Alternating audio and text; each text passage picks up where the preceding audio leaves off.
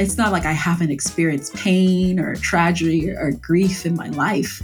It's not like I want to deny that, but I don't think that that's the entirety of my song.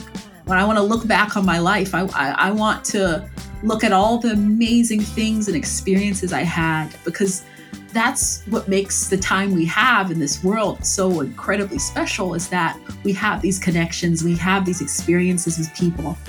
Oge Mora makes books about what we might call the simple pleasures a Saturday walk, a simmering bowl of soup. Except in her hands, those ordinary moments aren't actually so simple. They're layered with the connections of community and the magic of memories. Like the collage artwork she makes out of torn newsprint and scrap fabric, Oge's picture books are often about re examining our everyday items and relationships and finding them infused with deeper color and feeling than we might expect. Even though sometimes it can feel, you look on the news, that those connections feel non existent, but they're there, or at least I'm going to keep fighting and reminding myself that they are there because that's what makes this world so special. That's why we're here to connect. Oge is a star clearly on the rise. Her debut picture book, which she wrote and illustrated, Thank You Omu, earned her a Caldecott honor as well as the Coretta Scott King John Steptoe New Talent Award and a host of other accolades. She made the list for the Arts and Style section of the 2021 Forbes 30 Under 30, and among her other notable works are Saturday and I'm From. In this episode, Oge tells us about the doodle that got her discovered, her art school breakthrough that led her from shame to pride, and why she wants her books to be like a cozy cup of hot cocoa. My name is Jordan Lloyd Bookey, and this is The Reading Culture a show where we speak with authors and illustrators about ways to build a stronger culture of reading in our communities. We dive into their personal experiences, their inspirations, and why their stories and ideas motivate kids to read more. Make sure to check us out on Instagram for giveaways at the Reading Culture Pod. And please also subscribe to our newsletter at thereadingculturepod.com forward slash newsletter. All right, on to the show. What's happening behind you in your background? Can you just describe? Are you in your studio? Oh, I'm in my studio. So I have like a bunch of like posters and stuff, and then some books on my shelf if like I'm doing a book. And I have a couple of stuff that's I have an inspiration as I'm working on it. I like to be able to have them nearby to pull them out. I'm working on a book right now. So there's what you're seeing behind here is like all my tracing paper and yeah, blotted paper towels with paint on it. I'm surrounded by right now. I'm just surrounded by paper scraps. It's from magazines and the inside of envelopes and old books and knickknacks and some painted stuff. If I like zoomed out and you I truly saw my studio, like people be like, why does it look like a bomb went off? Hey, it's me. And for all of you who obviously can't see Oge on video right now, I'll just note here that her description is very accurate. She is beaming at me from a scene of beautiful chaos. I'm glad it looks nice from here. I just think it looks like what I would think that your space would look like based on your books. I think everything about this looks like it should look. So there you go. Oh, great. So let's first talk about your family and growing up. You grew up in Columbus, Ohio. So maybe you could just paint a picture of what life was like as little Oge. so yeah, so I grew up in Columbus, Ohio, in like uh, the Mount Vernon Longstreet area, and before me was like a historically black neighborhood. I was like right across the street from a school and right across the street from the library. And there's this lawn that was down there with the corner store and the church that we went to. And every day after school, rather than actually just going straight home, we'd go immediately to the library. There wasn't another spot for like kids to hang out when I was growing up. And so we would all just hang out in the library. And so it was me and then all the other kids that were in my neighborhood. We were all I'll hang out at the library. And of course, we would read the books, but like the library for me growing up was more than just a place for books. All the librarians knew my name, knew my family, had like known me since I was like a baby. People would be playing like games on the computer, doing their homework. passing notes. They're all the first crushes and all that stuff going down at the library, you know? And then most importantly, we got to read like all the amazing books that the library has to offer. And so I would do my homework and things like that. And then I would read comic books. I would read books for like my age. And most importantly, I would read picture books. Picture books were like my favorite section of the library. And even like after I was old enough to not read picture books, I would keep on reading them. And for me, what just really took me in was the imagery. I've always been like a very like visual image forward person. It's always interesting talking to students and stuff like that. And they're like, oh, I really like comic books or I really like these chapter books that have a lot of images in them because I was definitely this very same way. It kind of lit up stories for me. So that was just a place that was just always really special to my heart. Do you remember when you were younger, like some of the books that lit up your world when you were little, or ones that were like your repeat renewals? Oh, my repeat and renewals. I was really into storytime books as a kid. I liked books that, like, you know, if they were doing the story time, they were kind of performed. We're like, we're going on a bear hunt. The Froggy books, Abiyoyo, anything where like I could also participate in it was always what I could really get into. The images are great but like I could kind of take part and it becomes this big kind of Montes affair it was always something that was like really magical for me and just made books really exciting, like a TV show. Even now, like when I'm writing my own books, that story time element is like always really important to me. I'm like, is this a great place to do voices? Is this something that like can like be repeated or like parroted back? I'm always looking for ways that you can kind of engage with that young reader who can't partake in the words just yet, but can partake in the experience of the book and the story of the book. And how can the form of the book help emphasize that fact? Okay, it makes sense that you're thinking that way. Like knowing your work, that makes complete sense to me. Okay, so growing up, were you always an artistic person? Were you the person that people thought of as, okay, the creative one? I think I was like deemed like one of the art kids, definitely growing up. Like ever since I was like a kid, I was just really liked drawing. Yeah, I was just always drawing and stuff like that. And people would be like, oh, you should be an artist or you should take classes. There were like these like Saturday morning art classes that were really well known and stuff. But like I didn't have any money or means to take any of those classes. So I was just kind of like doodling ahead and things like that. How did you teach yourself the skills that you do have before going to art school? Like, what was your method? Well, actually, what happened is a friend of my mom's was like a retired school teacher. I call her Mrs. Willis, but she's also known as Sister Catherine. And she ran this nonprofit in my neighborhood called FACE. It was called Friends for Community Enrichment. They ran like events that were just supposed to like connect the kids like in my neighborhood, or you could think of like the library kids to like art. She would take us to art museums.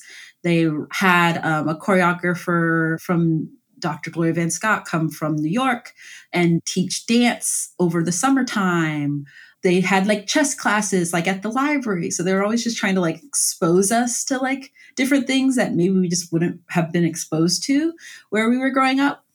And one time she was taking me back home uh, from an event and she had given us like a flyer or something to give to our parents. I was already starting to doodle on the flyer that she was having sent back. And so she like looked at me and she was like, and saw me doodling. Up until that point, whenever people had seen me doodle on something, especially if it was something important, it was like an irritable thing where they're like, oh my gosh, okay, like you need to get this together. Like, oh, stop. Can't you keep the paper clean or things like that? she was like, okay, do you like to draw? And I was like, yeah, no, I love drawing.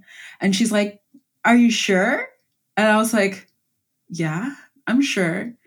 And she was like, okay, like, because if you're sure, I think that I might be able to get you a scholarship to go to Saturday morning art classes.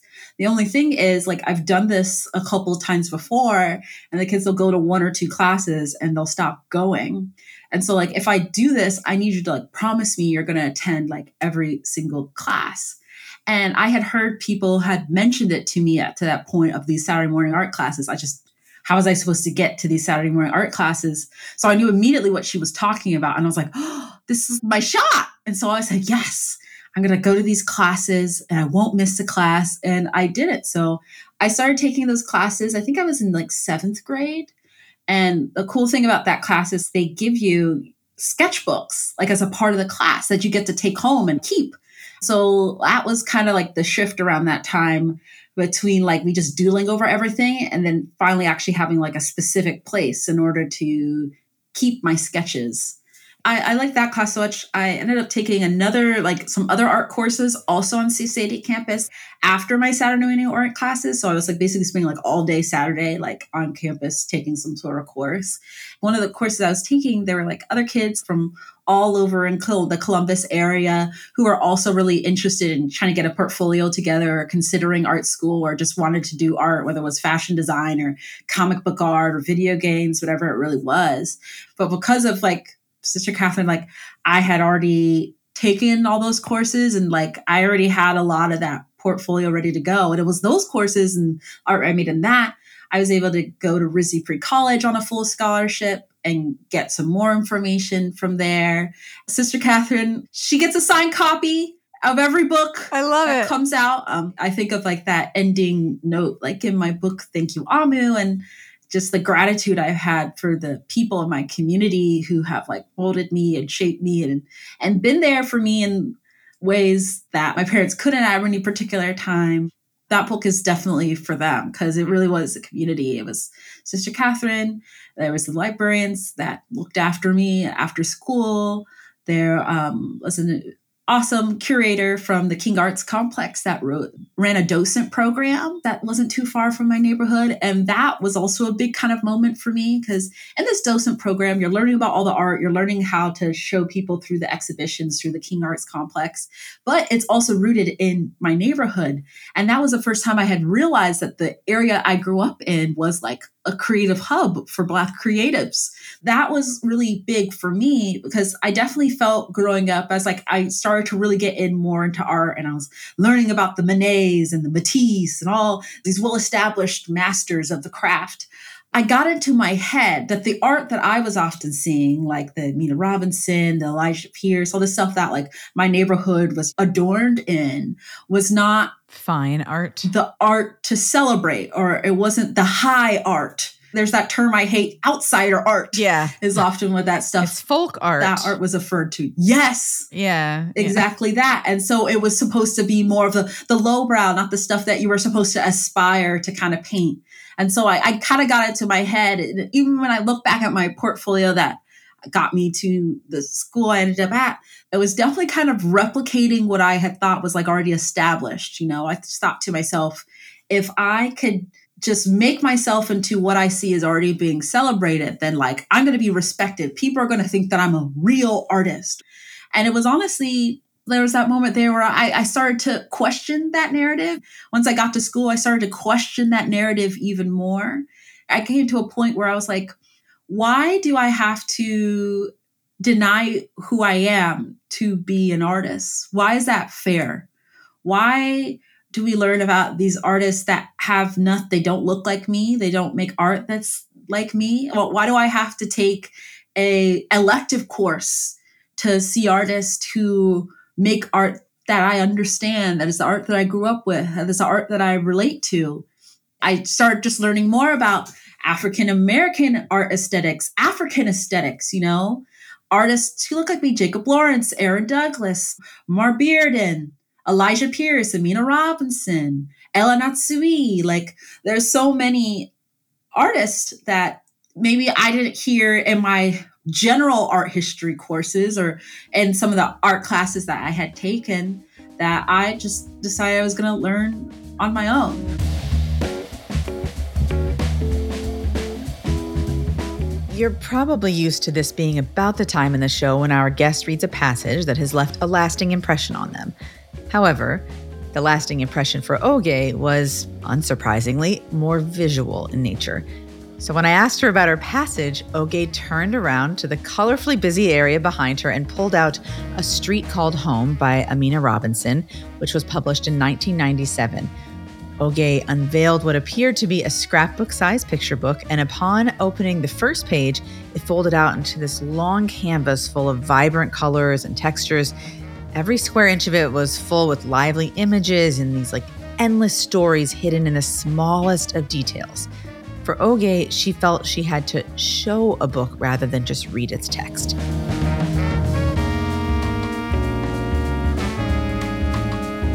Like Aminah Robinson, Oge's primary medium is collage. And though her style isn't that similar to Robinson's, you can see the thread that runs from one artist to the other.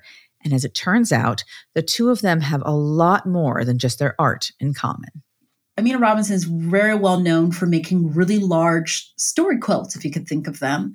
And in these story quilts, she would use old dresses and old pair of jeans and mismatched buttons. And she would stitch all these things together. And she would tell the stories of living on Mount Vernon Avenue, living like in my neighborhood in Columbus.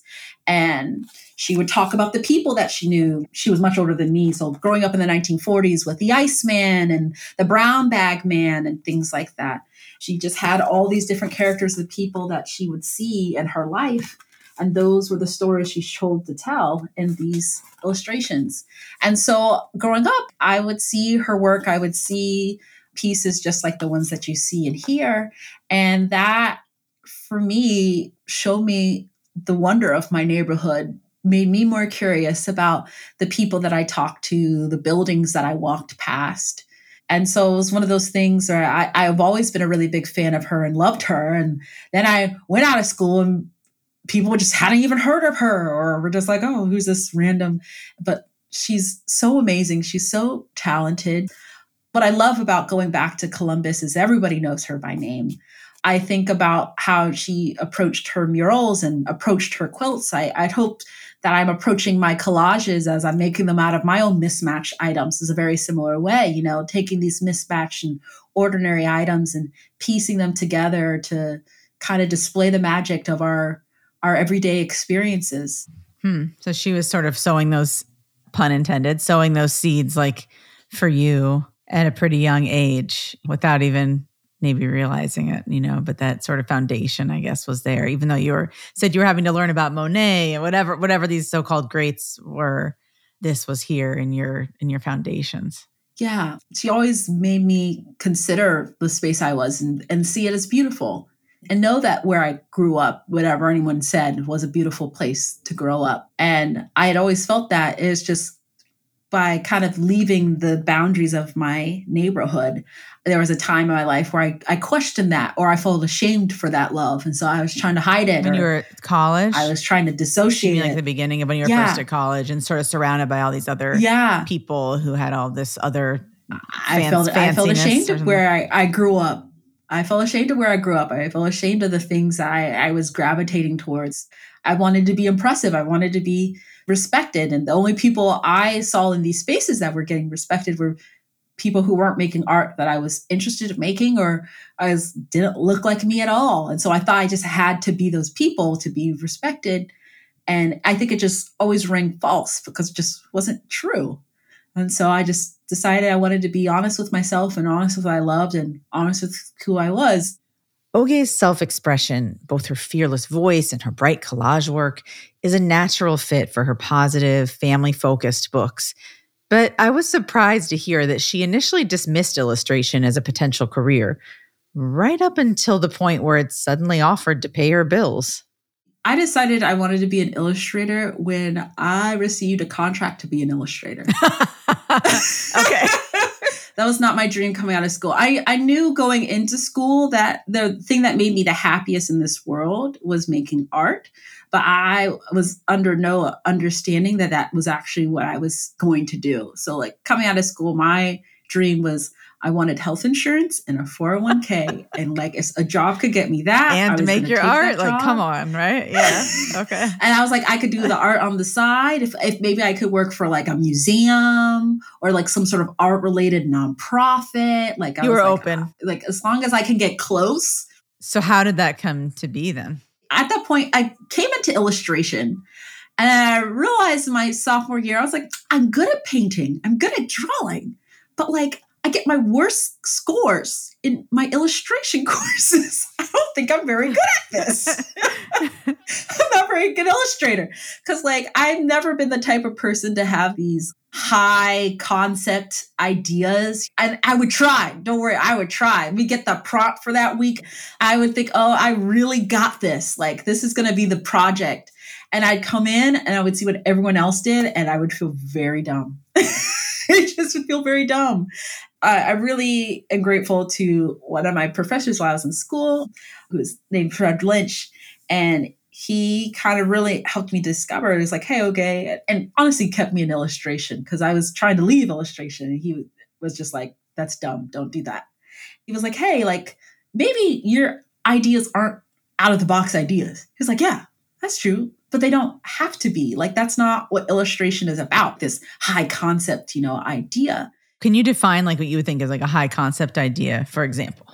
If you have a project and like the prompt was, is the glass half full or the glass half empty?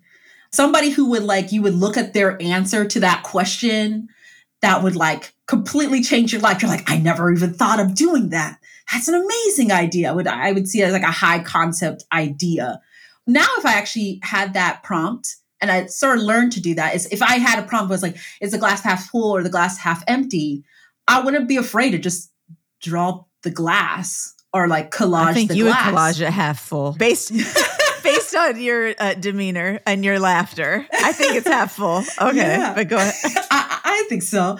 The big thing for him was like, hey, you don't have to like change my life by how you've approached this project. He's like, the way that you collage, like making art, it's all, or making illustrations, all about taking the ordinary thing and just turning a little bit. Like sometimes it's a dramatic shift, but it doesn't have to be. It can be like a small shift, just a little bit, the little thing. And that creates the interest that pulls your viewer in. He kind of gave me a voice or a language in which to kind of see my illustration. It's like, and you can see it in my books. Like, this might be spicy, but I don't think that Thank You Omu is a high concept idea. There's so many books that have something with stew or community as an element to them. People are like Stone Soup or this or think about it. You're thinking about the concept of Saturday. A mom and a daughter spend a Saturday together. They're just like, spending a Saturday. Just spending a Saturday together. There, there aren't any dragons involved. There aren't any M Night Shyamalan like twist endings. it would be funny though. It's not like a meta picture book where I'm like, what is the picture book space? I, am going to just break the fourth wall. I'm going to just talk to the reader. I'm like, nothing really high concept like What would be like um, one of the images from one of the books that you would say is like that shifts the ordinary just a little?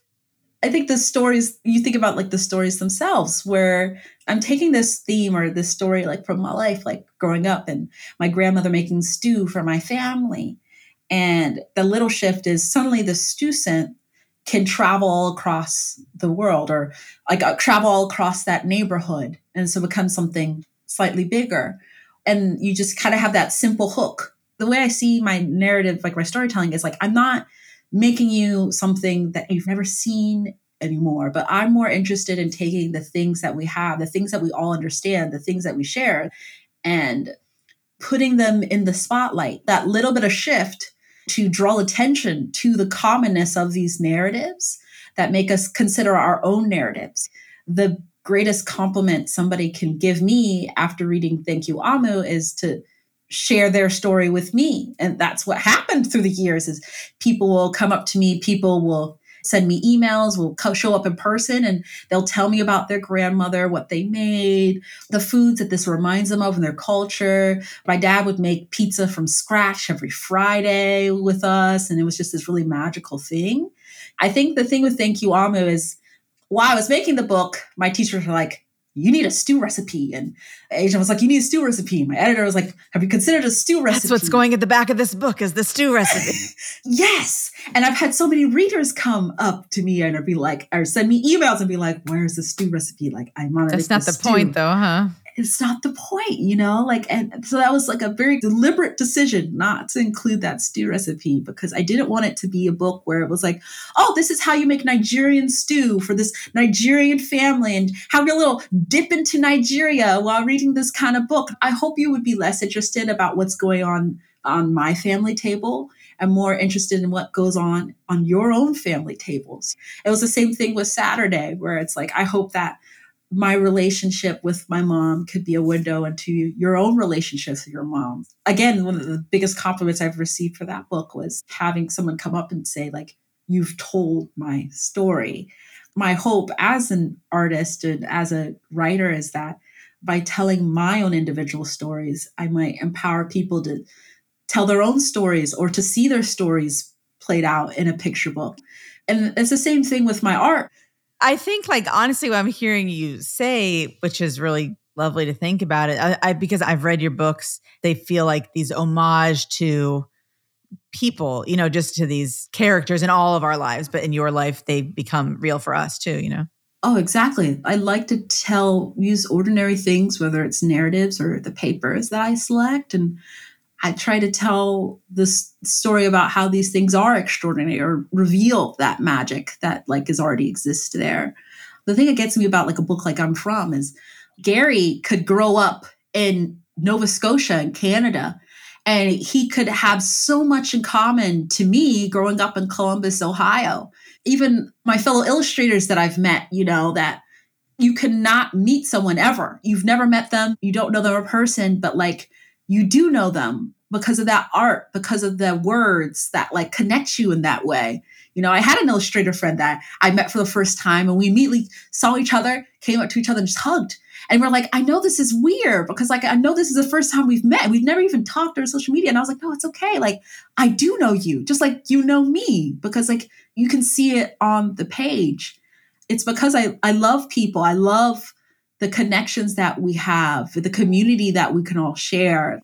That is what motivates me in the story. Like I used to think that my lack of storytelling ability in terms of changing your life or changing the storytelling landscape was something that was a weakness, a handicap of mine that I was just going to have to aid with my collages or I was just going to have to bold you in some way. But I think the more and more I create, the more and more I come into my own voice and consider myself as a writer, as a creator, as a illustrator, is that what I saw as like my handicap is really my strength. Yeah. You know, like I, I'm glad I'm rooted in the things that we know because I want us to consider those things. And these are just as large or just as brilliant as those other brilliant things. I want people to look at me and see that I'm, I'm sharing my voice. I am being my whole self. And it's okay to do that. And I hope if I can try, and I, it's a, I have to try to be as fearless as I can in my own self expression, that that can be a statement for self expression in itself. You just bring tears to my eyes. It's just so beautifully said.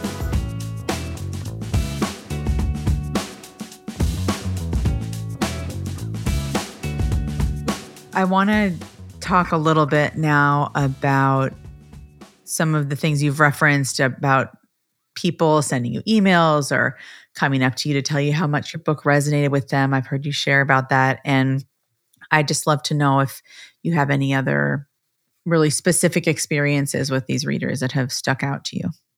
There was a little boy who came to one of my book signings, and his favorite book was Thank You, Omu. He loved it so much, he asked his parents to read it for him every single night. And so I signed it for him. And then I saw him and his mom. He immediately, after he got the book signed, like he pulled it out and started reading it again because he, he'd heard it so many times that he could just kind of go ahead and read it again, you know? That's the magic. That's why I do everything that I do. If I can go to a school and a kid might be excited to make their own book at home or tell like their own stories, or I met a little girl just earlier this year who is like, I'm also Nigerian. It's so nice to see you and you have this experience. I felt kind of like I, I, guess like there had been like some sort of issue at that particular school and that had happened just that week or a week before and so it was like really resonating for her to to see me and meet me and also see so much of her life reflected on that page that's everything for me you know what do you think the role of joy is in your writing i, I really you feel like you've actually like I was making the joke about the glass being half full with you, but the colors, the laughter, the smile, and I know that obviously you can't view the whole especially right now it's hard to view the whole world positive lens but yeah. it's like i think there's just something about this and it's also the way you described your neighborhood but it's just like there's some contentment or joy or something that really just emanates from you and i'm wondering what you view as like the role of that in your in your creation I would sometimes get like the kind of feedback that is like, oh, your stories are just so fanciful, you know, these like fairy tales that you're writing here. They're so overly positive or just unreal, this perfect this and perfect that. But I, I think what I would say is like, I don't think that I'm showcasing perfection in my books, you know? Like it's so funny. People think of, oh, everything works out on Saturday. I was like, everything went wrong. I mean, does it day. though? yeah. yeah, but I think that there's it's not like I haven't experienced pain or, or tragedy or, or grief in my life.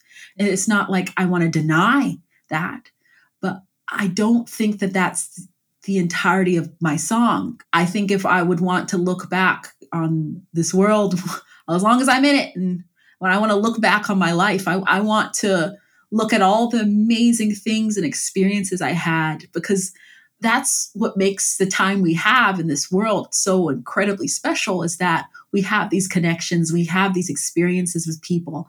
And so I want to celebrate what makes life so beautiful in these ways in whatever way I can. And I like to think of my books as like a cozy cup of cocoa. That's most definitely what I'm attempting to make. And it's not because that's the entirety of the world. It's just that, yes, it's in times like this when you look on the news or you have an experience in your life and you're just like, why? And it feels like, like a blanket. You, you want rest, you want comfort. And I, I hope my books can give that comfort. I hope those books can remind us of the things that are truly important, those connections that we have with each other, even though sometimes it can feel, you look on the news that those connections feel non existent, but they're there, or at least I'm going to keep fighting and reminding myself that they are there because that's what makes this world so special. That's why we're here to connect. Thinking about your work, maybe you want to tell us about what projects you have, if there's any particular work that you have, something forthcoming, um, something you're working on that you're excited about. I recently had a book come out that's called I'm From, that's written by the fabulous Gary Gray Jr from HarperCollins. The book that I'm working on behind me is this amazing book called More or Less. That is a book that's about recycling, repurposing, sustainability. So that's why I have so many plastic bags over here. collaging those into the work. Oh. And then I am also looking forward to my third written and illustrated book called Mr. Parker's Garden. Oge re examines the familiar in all of her works through her signature medium of collage. Even the smallest and most quotidian elements of our lives take center stage in her vibrant illustrations. For her reading challenge, Oge wanted to honor other picture books that feature her favorite art form. I think the thing that I love so much about a collage art, being a collage artist, is that there are no rules.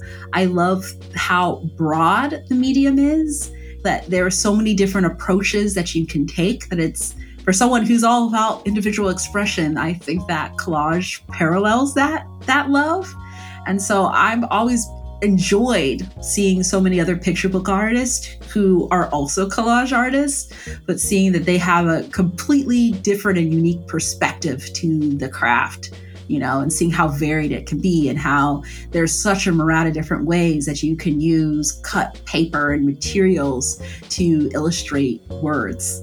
You can find Oge's reading challenge, Story Collage, at thereadingculturepod.com, along with reading challenges from all of our past guests, including Jacqueline Woodson, Erin Entrada Kelly, Jon Klassen, and many, many more.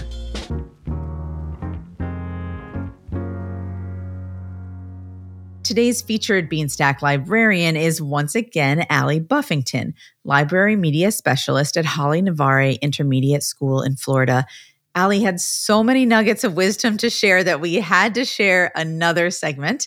So this time she tells us about the most successful reading challenge that she's run at her school.